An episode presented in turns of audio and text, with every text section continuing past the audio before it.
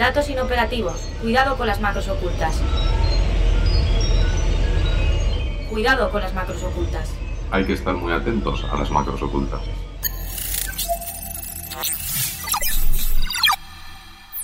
Cuidado con las macros ocultas, un podcast de 480. El dato es fundamental. Yo necesito registrarlo todos, qué ha hecho un operario, cómo se están moviendo las máquinas, eh, pues una barredora dentro de un aeropuerto, si está limpiando, si está barriendo, si está parada. Nosotros necesitamos toda esa información para analizar si estamos dando el servicio correctamente y poder eh, pues, mejorarlo y presentárselo al cliente. Soy Aurora Gómez, eh, trabajo en el departamento de sistemas de Serveo y soy responsable de soluciones de negocio. En Serveo somos una empresa que venimos de la antigua Ferrovial Servicios, nosotros hacemos mantenimiento, limpieza, servicios energéticos, eh, también tenemos gimnasios, la gestión del control de gimnasios, también tenemos eh, temas de ambulancias, de gestión de ambulancias programadas, conservación de carreteras, o sea que todo lo que te puedas imaginar que podemos hacer, si no lo estamos haciendo, lo vamos a hacer dentro de poco. Para nosotros la tecnología a día de hoy es fundamental para cualquier contrato. Necesitamos registrar tanto los trabajos que están haciendo nuestros operarios, nuestros limpiadores, como pues eh, valores que estemos midiendo en edificios, temperaturas, humedades, incluso integraciones con estaciones meteorológicas para poder hacer una previsión de lo que está, bueno, lo que, lo que está ocurriendo y analizarlo y hacer una previsión a futuro de lo que nos podemos encontrar por ejemplo, yo cuando entré hace muchos años casi no teníamos a ningún operario en calle trabajando con movilidad, todo era en papel. Entonces, desde que el operario empezaba a trabajar hasta que se podía cerrar y podíamos ver este tipo de trabajos y, la solución global, pues podían pasar días, incluso semanas. Estamos hablando de hace más de 15 años que llevo yo en, en Serveo. A día de hoy, nosotros, todos los oficiales que están en calle, registran ese trabajo en el momento en un smartphone nos pasan la información y nosotros en todo momento estamos viendo qué están haciendo y podemos dar una respuesta al cliente. Tenemos hospitales en los que tenemos el facility management completo del hospital, desde el circuito de la televisión donde el enfermo puede ver la televisión mientras está eh, convaleciente, el sistema de vending y algo más core como es el mantenimiento o la limpieza. Entonces nosotros, pues si cogemos el servicio de limpieza, empezaríamos registrando la entrada de, la gente para saber cuánto personal hay y qué personal y qué formación tiene para ver pues qué puede atender, si pueden hacer limpiezas de quirófanos o, de puntos más críticos o, pueden hacer solo limpiezas generales.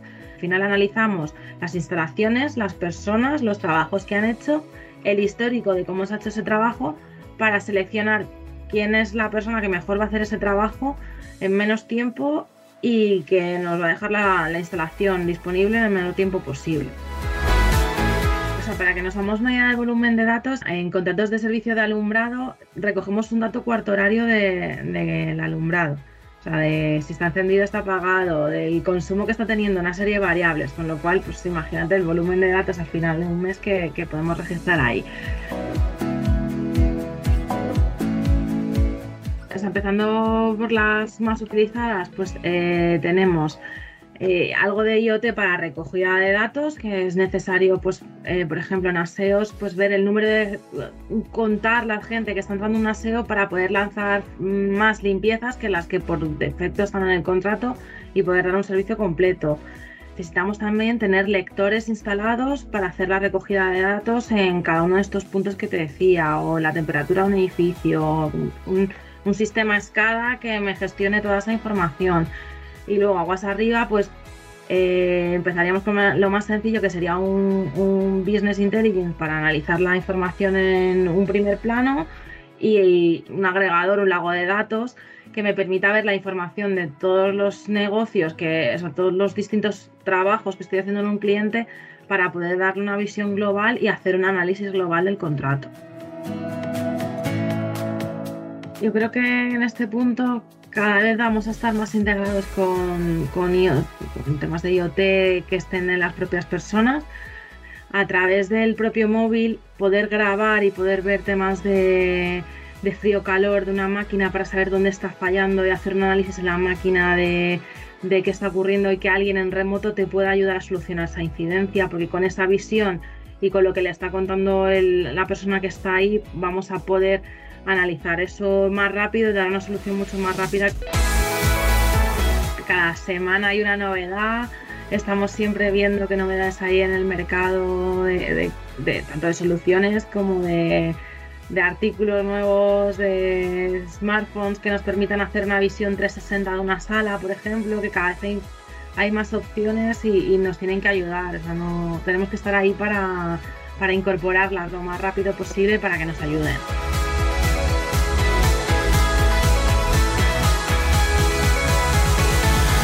Caso de Serveo, que explica Aurora Gómez, es un ejemplo de cómo la tecnología está ayudando a las empresas en la gestión de datos para, en definitiva, tomar mejores decisiones. Es el Big Data que está presente en el 11% de las empresas españolas. La meta de la Comisión Europea es que en 2030, dentro de siete años, esta cifra sea del 75%. Aunque queda mucho camino, sobre todo en pequeñas y medianas empresas, ¿cuál es el valor de los datos? ¿Cómo está transformando la tecnología la gestión y el mantenimiento de edificios? ¿Qué retos abre el Big Data? Hoy, en Cuidado con las Macros Ocultas, intentamos responder a estas preguntas. Soy Bárbara Villuendas, bienvenida y bienvenido a nuestro control macro. Cuidado con las Macros Ocultas. Un podcast de 480 a nuestro invitado de hoy, Luis Dalmau, jefe del área de implementación de las técnicas de gestión de inmuebles y servicios vinculados de la Generalitat de Cataluña. Bienvenido, muchas gracias por pasarte por nuestro control macro. Ah, este título tan largo que, has dicho en realidad es implementación del Facility Management ¿eh? entre los amigos. Para los que tampoco estén muy familiarizados con este término, quizás algunos oyentes que puedan ser más veteranos estén más familiarizados con el término servicios generales, puede ser. Es una parte, servicios generales sería una parte, pero sería una parte eh, durante la fase de uso de los edificios, sería la parte de la gestión de los servicios. Pero el Facility Management es mucho más. Eh, tiene servicios generales, pero empieza en la planificación, mucho antes de, de, empezar a construir, en la planificación de qué es lo que necesitamos, tiene que intervenir ya el Facility Manager en el programa funcional, en la construcción, en la puesta en marcha y después, evidentemente, todos los servicios generales durante la explotación de estos espacios. Esa planificación, mantenimiento, limpieza, gestión energética Además eh, de ser como el responsable ¿no? de Facility Management de la Generalitat, es director del máster en Facility Management y Dirección Pública en la Escuela CERT de Barcelona, que es precisamente donde grabamos este episodio. Eh, en concreto, además, estamos en un marco incomparable en el recinto modernista del Hospital de la Santa Creu y Santa Pau de, Barcelona. Para alguien que nos esté escuchando y vale, sepa que la Generalitat de Cataluña es una administración pública, pero no sepa muy bien su, impacto, su, envergadura, ¿cuántas instalaciones, cuántos edificios gestionáis? ¿De, qué estamos hablando de, de esta administración pública? Para darnos una idea, una dimensión, diríamos que son miles de edificios, millones de metros cuadrados construidos y todas las tipologías que nos podamos imaginar. Una escuela, un hospital, una prisión, ah, una comisaría, pero también un parque natural, ah, carreteras, ah, líneas de tren, todo el patrimonio de la Generalitat, el patrimonio inmobiliario con todos los usos imaginables. Claro, una complejidad de, diferentes eh, tipos de instalaciones, de diferentes infraestructuras, con muchas características, con diferentes usos, servicios. ¿Qué papel juega la tecnología para poder gestionar todo ese entramado, ese ecosistema diferente y complejo de instalaciones?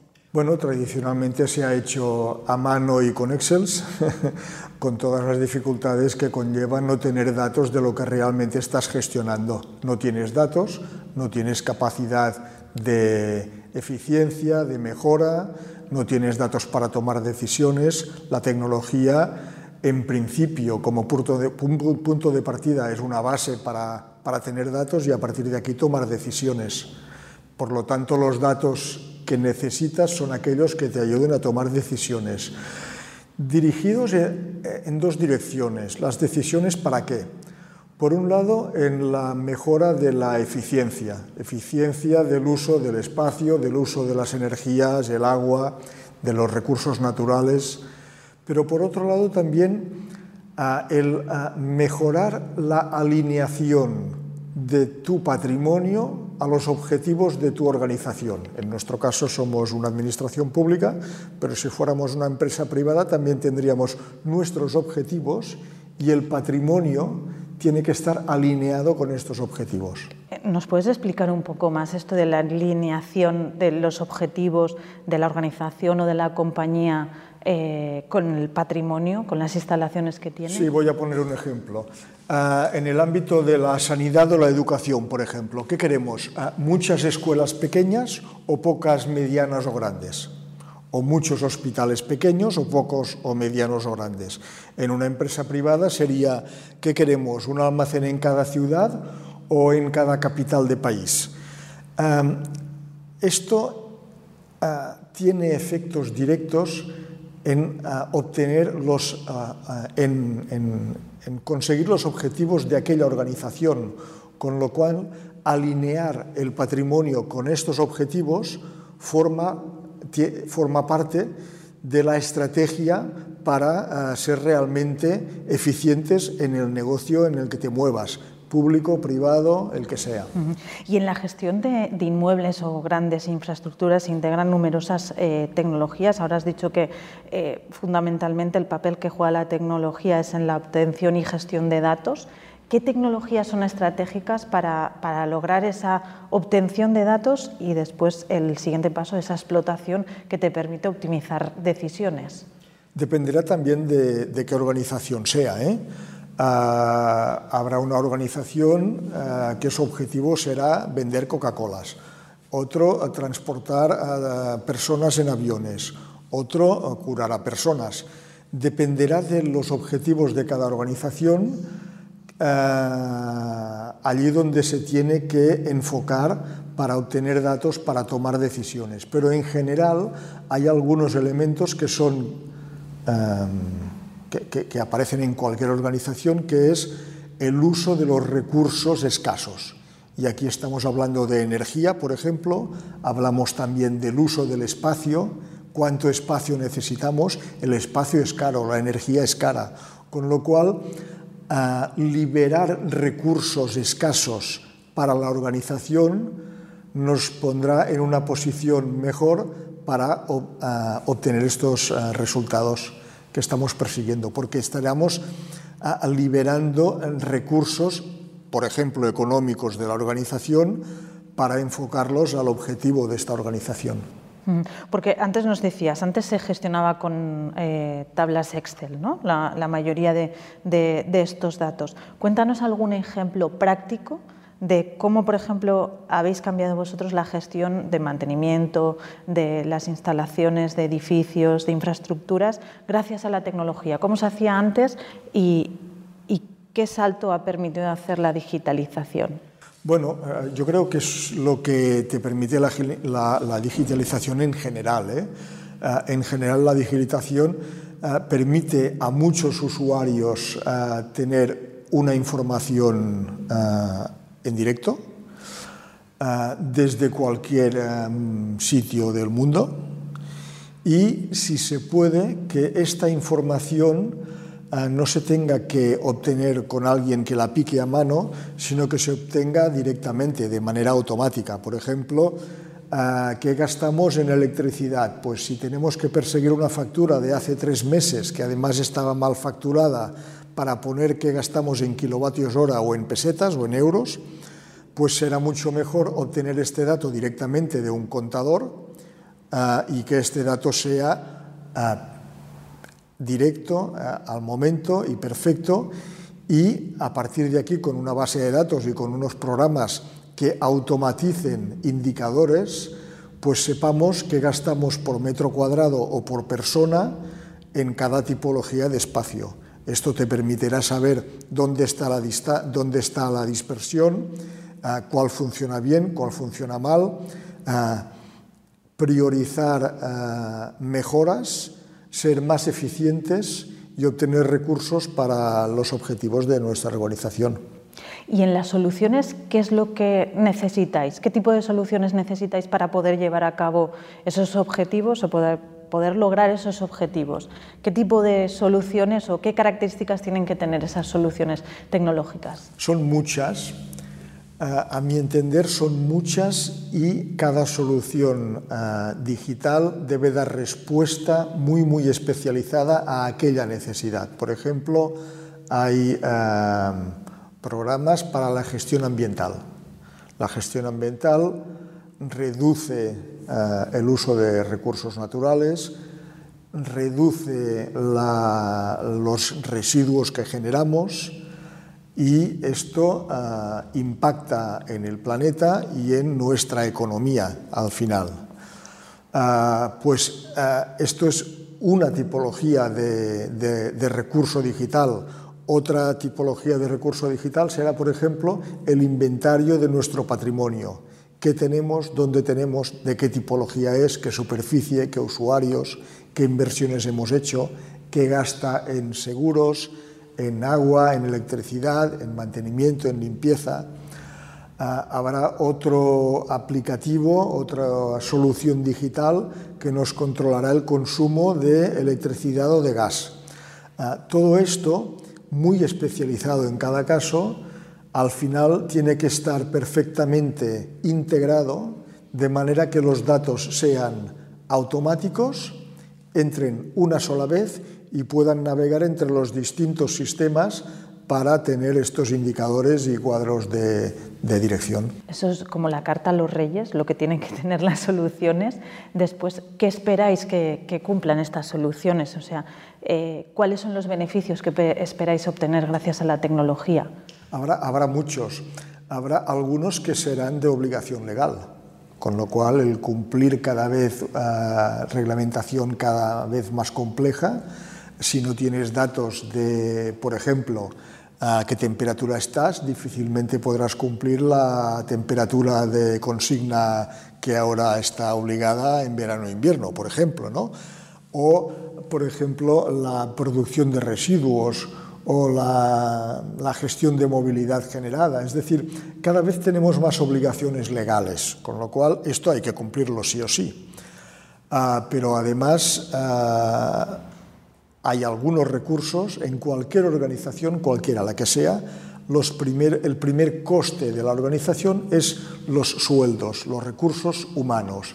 El segundo siempre es, en cuanto a gastos de cualquier organización, aquello que tiene que ver con los edificios y los servicios de soporte a estos edificios. Con lo cual, el poner, saber qué gastas, cómo lo gastas y ponerse de eficiente, evidentemente te da ventajas a tu competidor. Has mencionado eh, como uno de los requerimientos eh, que es eh, el cumplimiento de la legalidad y en materia de sostenibilidad se avecina, lo vamos a ver mm, ya casi inmediatamente, en normativa que va a apretar, digamos, o que va a hacer que se acelere ¿no? la, adopción de, de, medidas para cumplir esa, esa normativa la gestión de la sostenibilidad, lo dicen muchas consultoras, va a ser una de las tendencias tecnológicas que vamos a ver en los próximos eh, meses. Y hace unos episodios, justo en, este podcast, precisamente hablábamos sobre cómo la tecnología te puede ayudar a, gestionar la sostenibilidad y a ayudar a conseguir eh, esos criterios SG de desarrollo sostenible.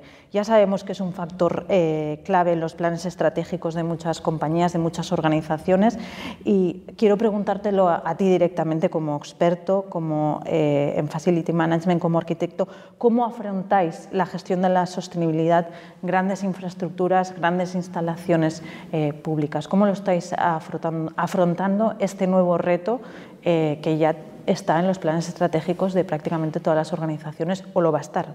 Pues en estos momentos, en la, en la legislatura actual, forma parte de los objetivos de este Gobierno implementar la gestión ambiental en todos los inmuebles de la, de la Generalitat, en este caso.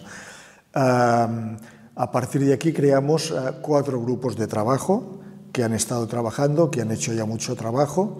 En un caso ah, definimos cómo tenía que ser las soluciones digitales de soporte a la gestión ambiental.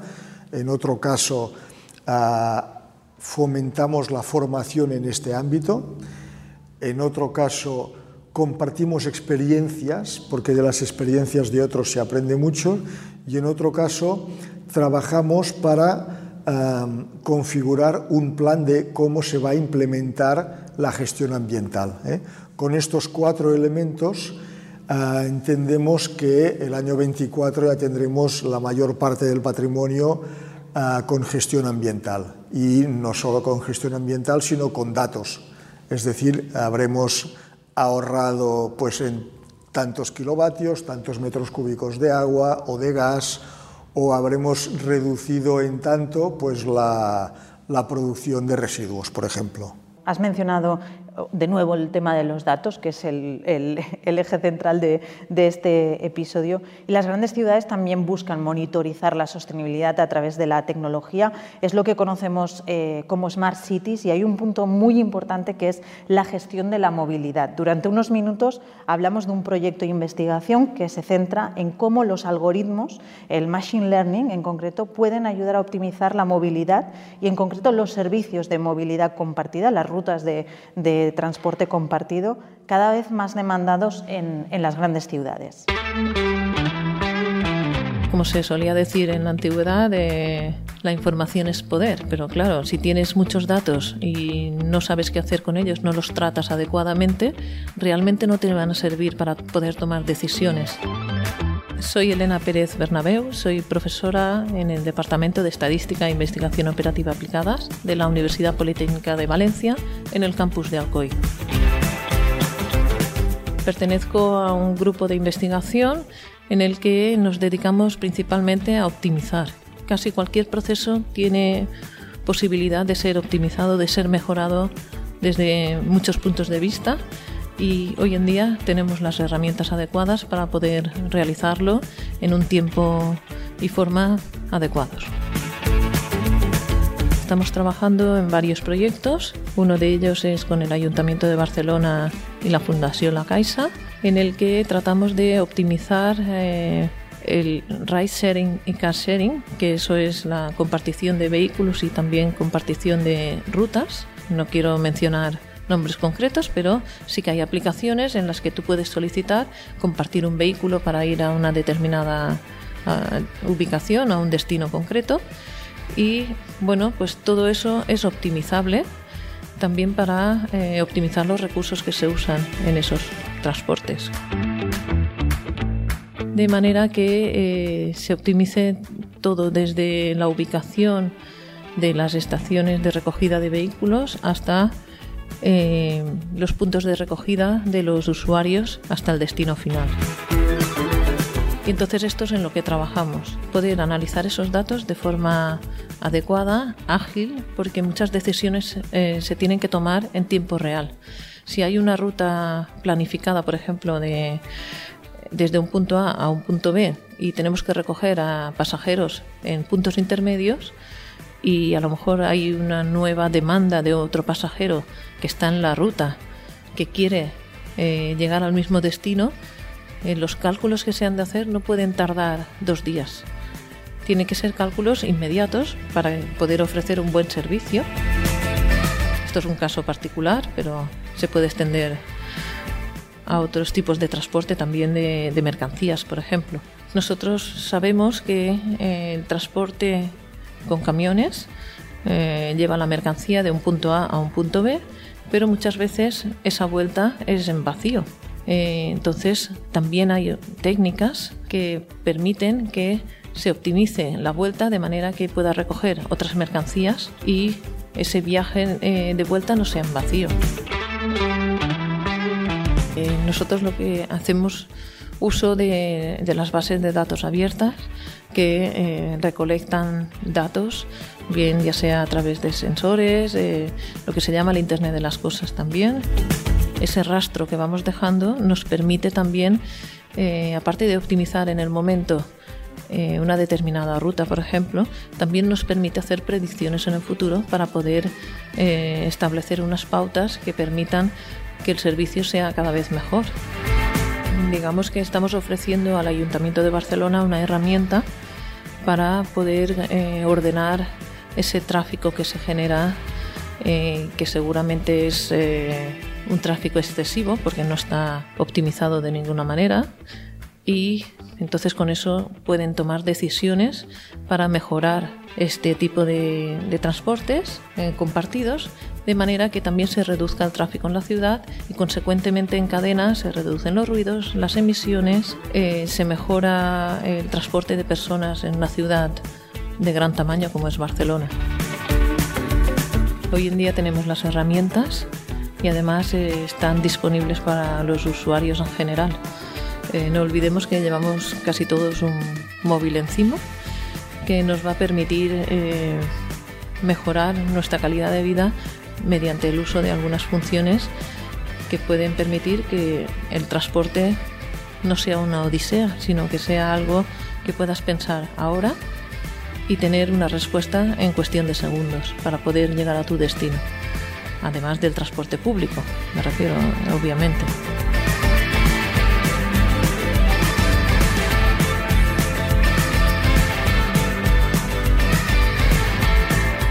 Luis, acabamos de, escuchar un ejemplo práctico de cómo la gestión de los datos, la obtención y explotación de datos pueden ayudar a optimizar y mejorar eh, la gestión de una gran infraestructura, en este caso la movilidad en, la ciudad. ¿Qué otros ejemplos de los que conocéis vosotros, eh, tú en tu caso como eh, responsable de Facility Management en una gran administración como la Generalitat, podemos encontrar de optimización de procesos gracias a la gestión y explotación de datos a través de la tecnología? Sí, mira, te pondré un ejemplo que además es reciente y real. Ah, como te decía, ah, el uso de los espacios y los servicios vinculados a los espacios es el segundo gasto de cualquier organización, con lo cual el reducir los metros cuadrados necesarios para el uso, para, para, para, para, que funcione cualquier organización, es la segunda fuente de ahorro más importante, después de los recursos humanos. Pero los recursos humanos, a ver, también hay que ahorrar, pero tienen que ser las, los mejores expertos. Con lo cual, en este caso, ah, para reducir los metros cuadrados que usamos en la administración de la Generalitat, se ha estudiado la ocupación de los espacios, los ratios de metros cuadrados por persona en cada ah, organismo de la Generalitat, en cada edificio de la Generalitat. y eh, en estos momentos se está ah, implementando un plan de optimización del uso del espacio que está ahorrando eh, cantidades, eh, porcentajes de 30-40% de la superficie que usábamos. Es decir, para el mismo resultado, ahorrar un 40% de espacio, esto repercute uh, en muchísimos recursos que puedes destinar a los objetivos de tu organización. Pero y esto se ha estudiado aparte de ver el, uso de los espacios, la ocupación de los espacios, no solo la ocupación, sino también en qué momento se estaban ocupando.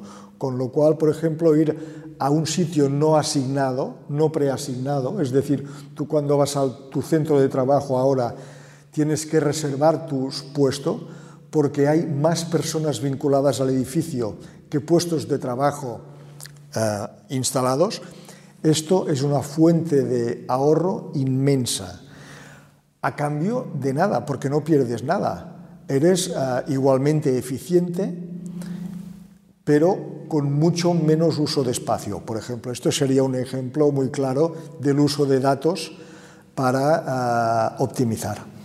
Eh, Luis, no sé si conoces el principio KISS, eh, ese principio que, de, que, viene del acrónimo en inglés Keep It Simple, Stupid, que viene de, de, tiene un origen militar, como muchos principios aplicados luego a la tecnología, y es aplicable a cualquier solución tecnológica. Y muchas veces nuestra compañera Ángela García, que es la General Manager de Fama, lo utiliza para eh, recordarnos que la tecnología lo que pretende hacer es simplificar muchos procesos. ¿no? Y en el Facility Management, que es eh, un ecosistema muy complejo, y lo has dicho tú al principio presentando un poco eh, toda la tipología de infraestructuras o instalaciones que debéis gestionar.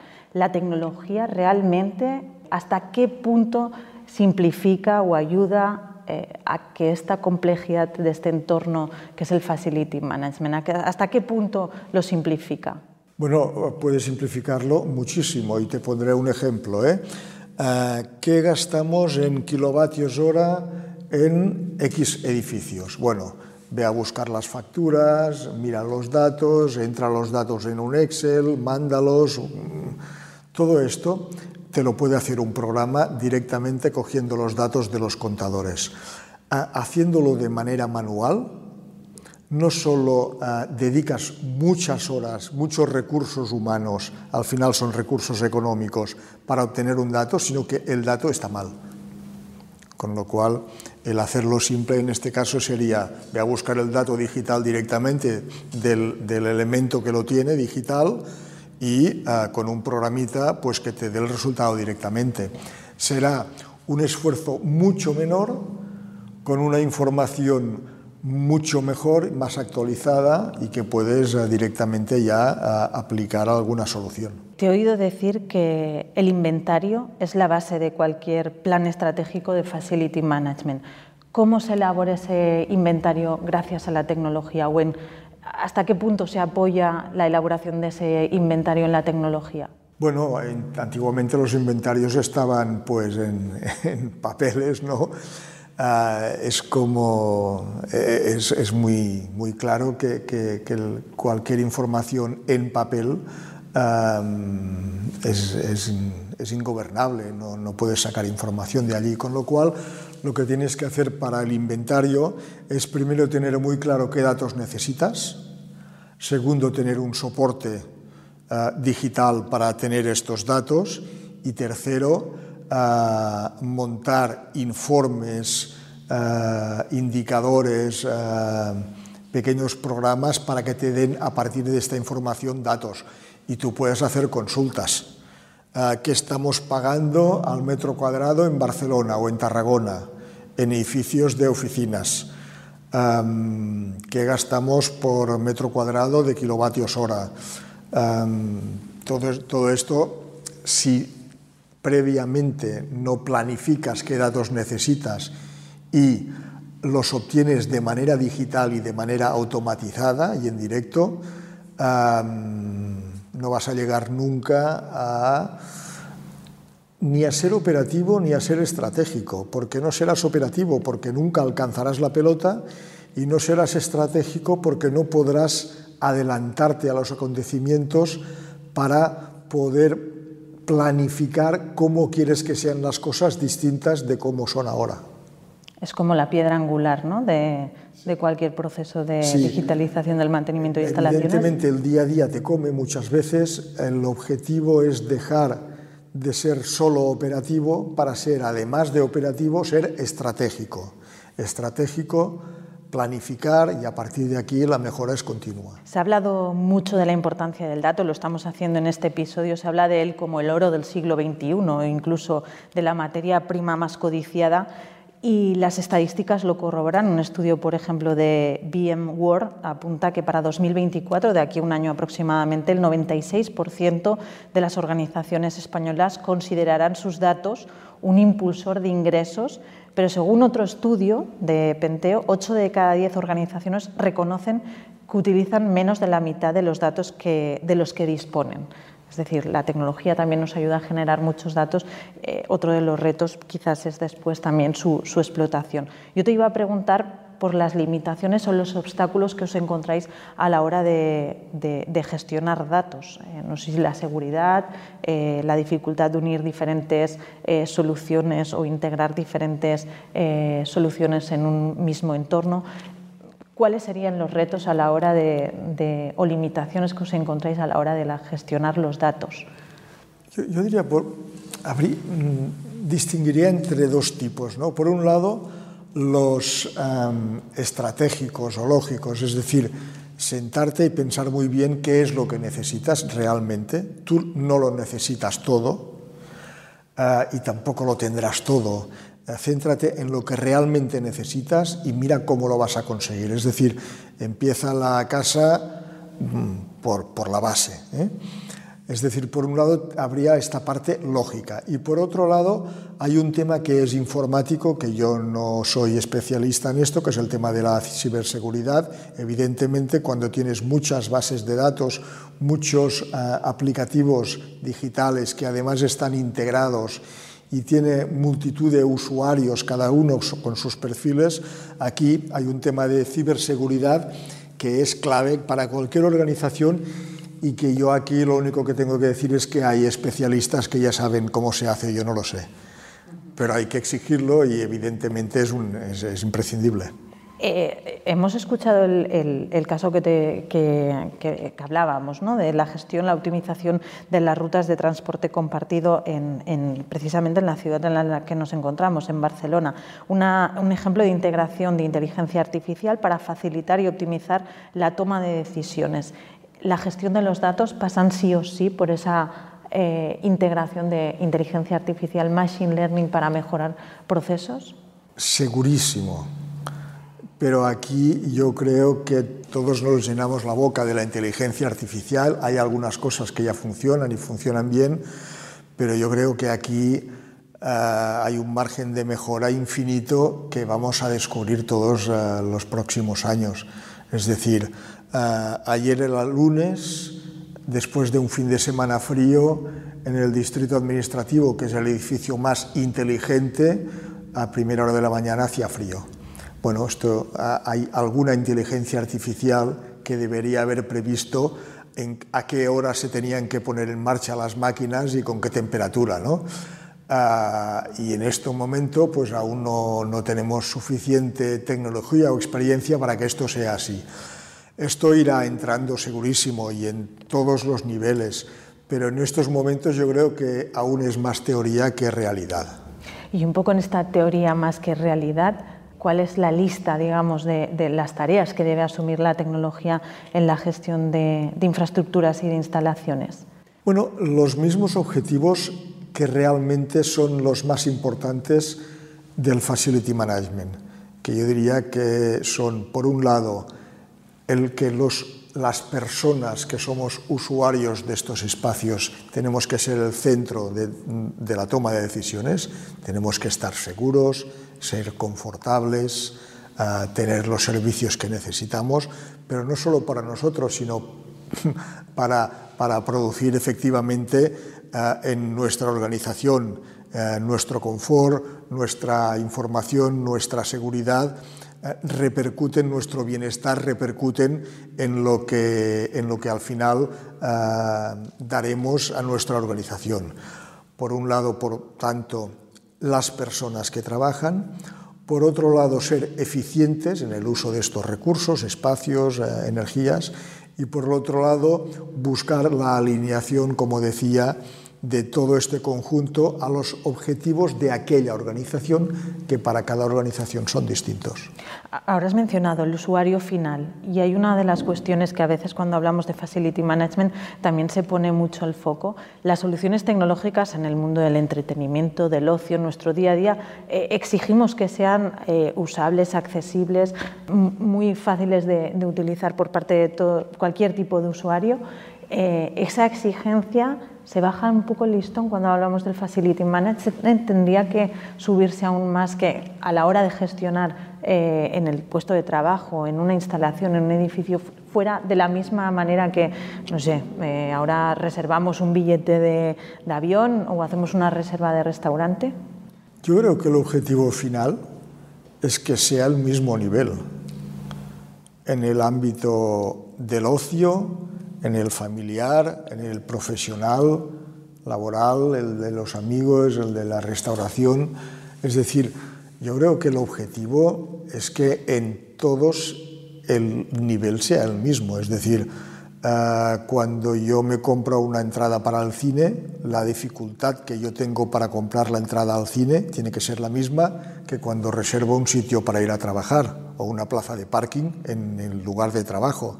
Tiene que ser la misma porque si no es la misma, en alguno de los dos alguien se va a revelar. Tiene que ser la misma. Luis, para acabar, es una pregunta que lanzamos ya a nuestros invitados y que se ha convertido ya casi en una tradición y es preguntarte por tu macro oculta. ¿Cuál sería, eh, para traducirlo un poco, tu advertencia tecnológica para los próximos años o para el futuro más inmediato? ¿Cuál sería, no sé si tu advertencia tecnológica o relacionada con el Facility, pero cuál sería tu, tu macro oculta? Ostras, esta pregunta no me la esperaba y la verdad es que no sé qué responder. ¿eh? Eh, el ser muy lógicos, escuchar mucho y cualquier decisión que tomemos realmente que sea a nivel muy, muy humano de las necesidades de nuestra organización y de las personas que trabajamos en esta organización. Con lo cual, te diría que estar muy atentos eh, es que los cambios son muy, muy rápidos y muy constantes actualmente y es muy difícil predecir, con lo cual yo diría que la macro estaría en estar muy, muy, muy pendientes de los pequeños cambios que nos afectan para tomar decisiones. Pues tomamos nota. Luis Dalmau, muchísimas gracias por acercarte a nuestro control macro. Muchísimas gracias por acompañarnos. Gracias a vosotros. Como dice Geoffrey Moore, autor del libro Cruzando el Abismo, sin datos las empresas son ciegas y sordas en medio de una autopista. Por lo que nos han contado Aurora, Luis y Elena, parece que es evidente que los datos se han convertido en una materia prima imprescindible para las organizaciones. Y además la tecnología es clave para saber gestionarlos y explotarlos. Todo con el objetivo de hacer mejor las cosas. Esta y otras referencias que hemos mencionado a lo largo de este episodio las podrás encontrar como siempre en las notas del podcast en nuestra página web en cuidadoconlasmacrosocultas.com. Si te ha gustado el episodio, déjanos una valoración con estrellas o con un comentario en tu plataforma de audio. Nos encanta conocer vuestras opiniones sobre cuidado con las macros ocultas. Te recuerdo que es un podcast mensual de 480 que grabamos en parte en el Laboratorio de Ciencias de la Comunicación de la Universidad Jaume I de Castelló. En la próxima entrega nos adentraremos en el concepto Zero Trust. ¿Por qué debemos aplicar la confianza cero hablando de ciberseguridad? Mientras, ya sabes, cuidado con las macros ocultas. Datos inoperativos. Cuidado con las macros ocultas. Cuidado con las macros ocultas. Hay que estar muy atentos a las macros ocultas.